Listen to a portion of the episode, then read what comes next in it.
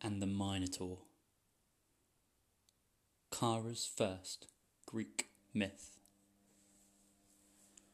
A long time ago, almost before history began, King Minos ruled the lovely island of Crete.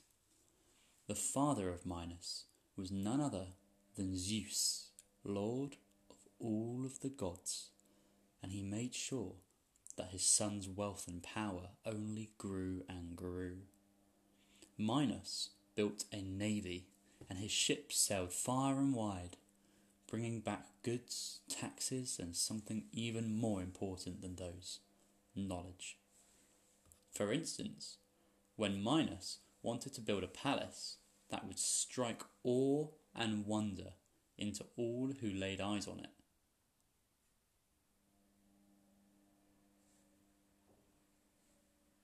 he asked his sea captain, Of all the places you have seen on all of your travels over the seas, which was the most magnificent? To which the captain replied, Your Majesty, the king of Athens' palace of Aegeus surpasses all others for its beauty and grace. It was designed by Daedalus, and the Athenians boast that he is the most brilliant architect who has ever lived. When he heard this, King Minos ordered the sea captain to fetch Daedalus to Crete.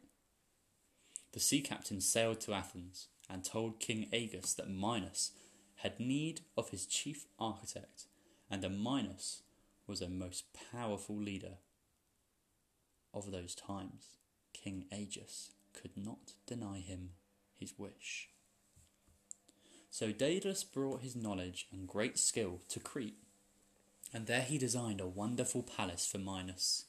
It was built on three floors, which was very high for buildings of those days, and the bathrooms and kitchens had plumbing that was far ahead of their times. Everywhere you went, you saw the double headed axe of King Minos, which was his symbol of power Upstairs, the walls were covered with bright pictures of dances and festivities. On them, you could see the young men and women of Crete leaping over the horns of bulls. It is a dangerous sport indeed, but the Cretians loved to show off their skill and their bravery. The happiness of Minos was almost complete, but there was one sadness in his life. His wife gave birth to a child that was strange and unnatural. Although its face was human, it walked on four feet with hooves. Horns came out of its head, and in time it grew into a terrible monster, half man, half bull. When it bellowed, the whole land of Crete shook, and the walls of the palace trembled. And there were storms at sea. The people gossiped about this strange child of the king, whom they called the Minotaur.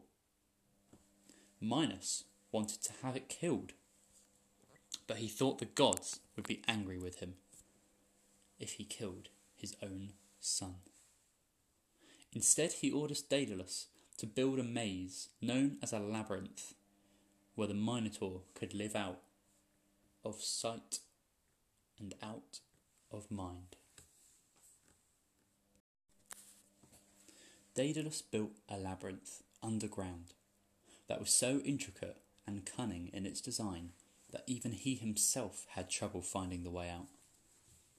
The Minotaur agreed to live inside the labyrinth, but he demanded human beings to be sent into his maze at regular intervals Otherwise, he would rage with hunger even until the walls of the palace fell down.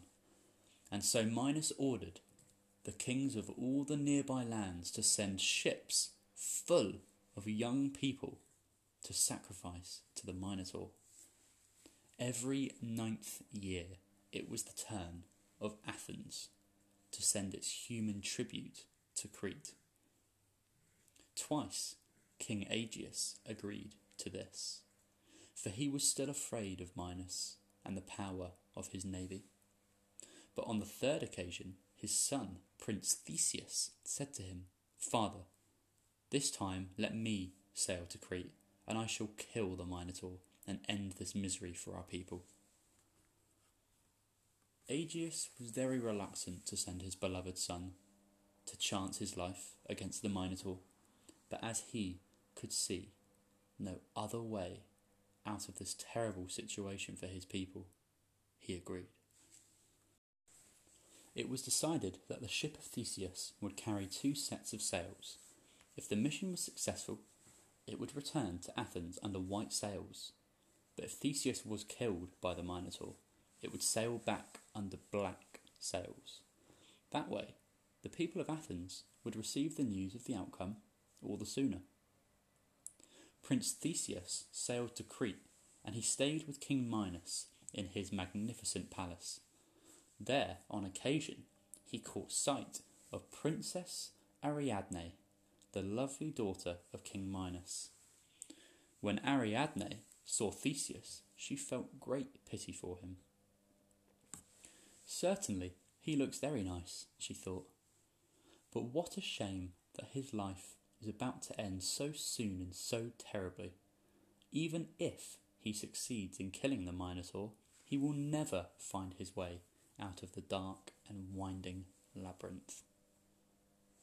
When Theseus saw Ariadne, he thought, Surely the king's own daughter knows some of his secrets. If only she could be persuaded to help me, I might stand a better chance of killing the Minotaur and escaping from the labyrinth with my life.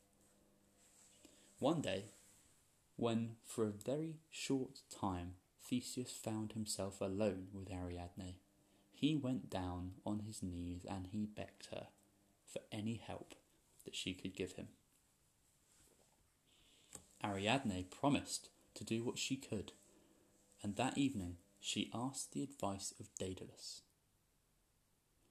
For if anyone knew the way out of the maze, it surely would be its architect. Daedalus too wanted to help Theseus, for they were both from the city of Athens. And so he gave Ariadne his secret plan of the labyrinth. But she was dismayed when she examined it and saw the numerous twists and turns in the underground passageways. Even with a map, it would be impossible to find one's way through such a maze. Later on, she found Theseus walking alone in the gardens, and she gave him the map.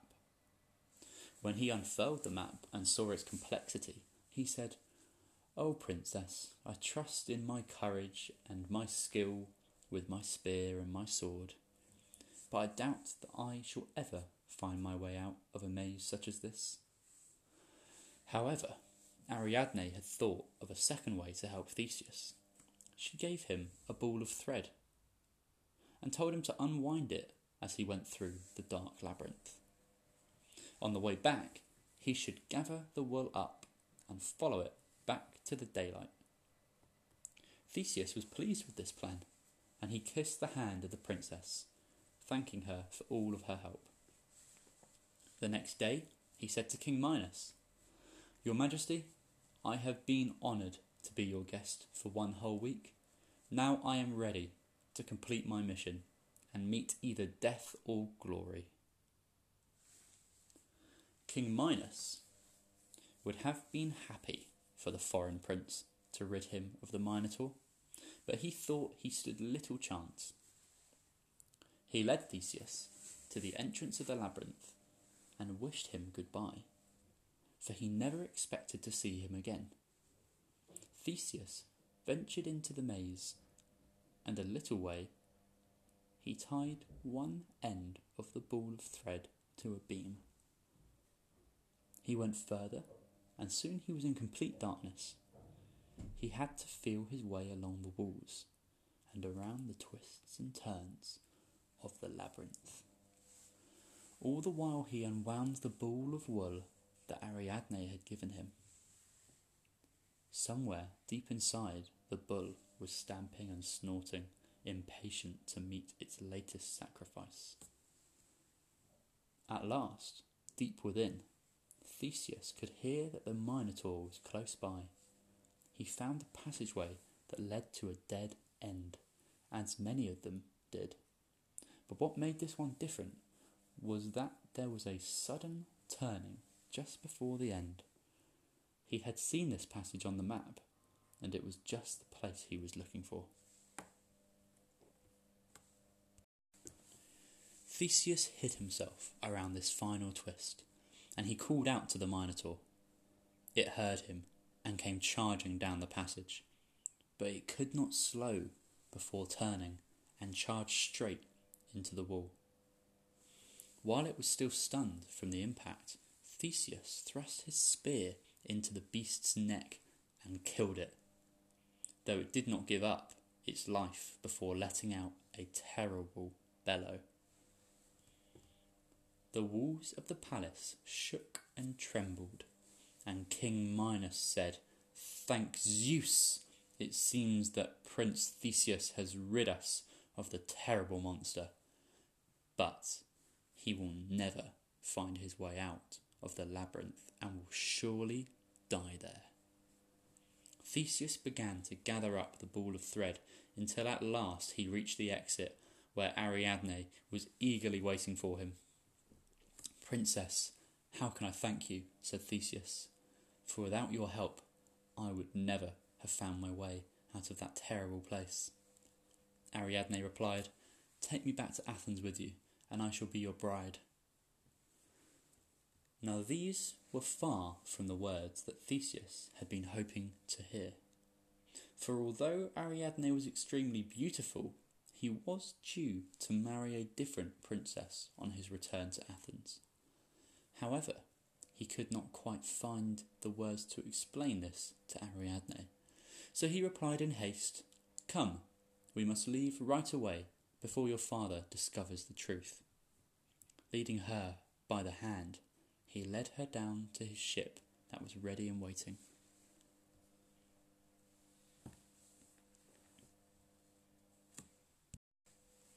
They set sail immediately for Athens, and in her heart Ariadne was overjoyed because she would soon marry her hero, or so she believed.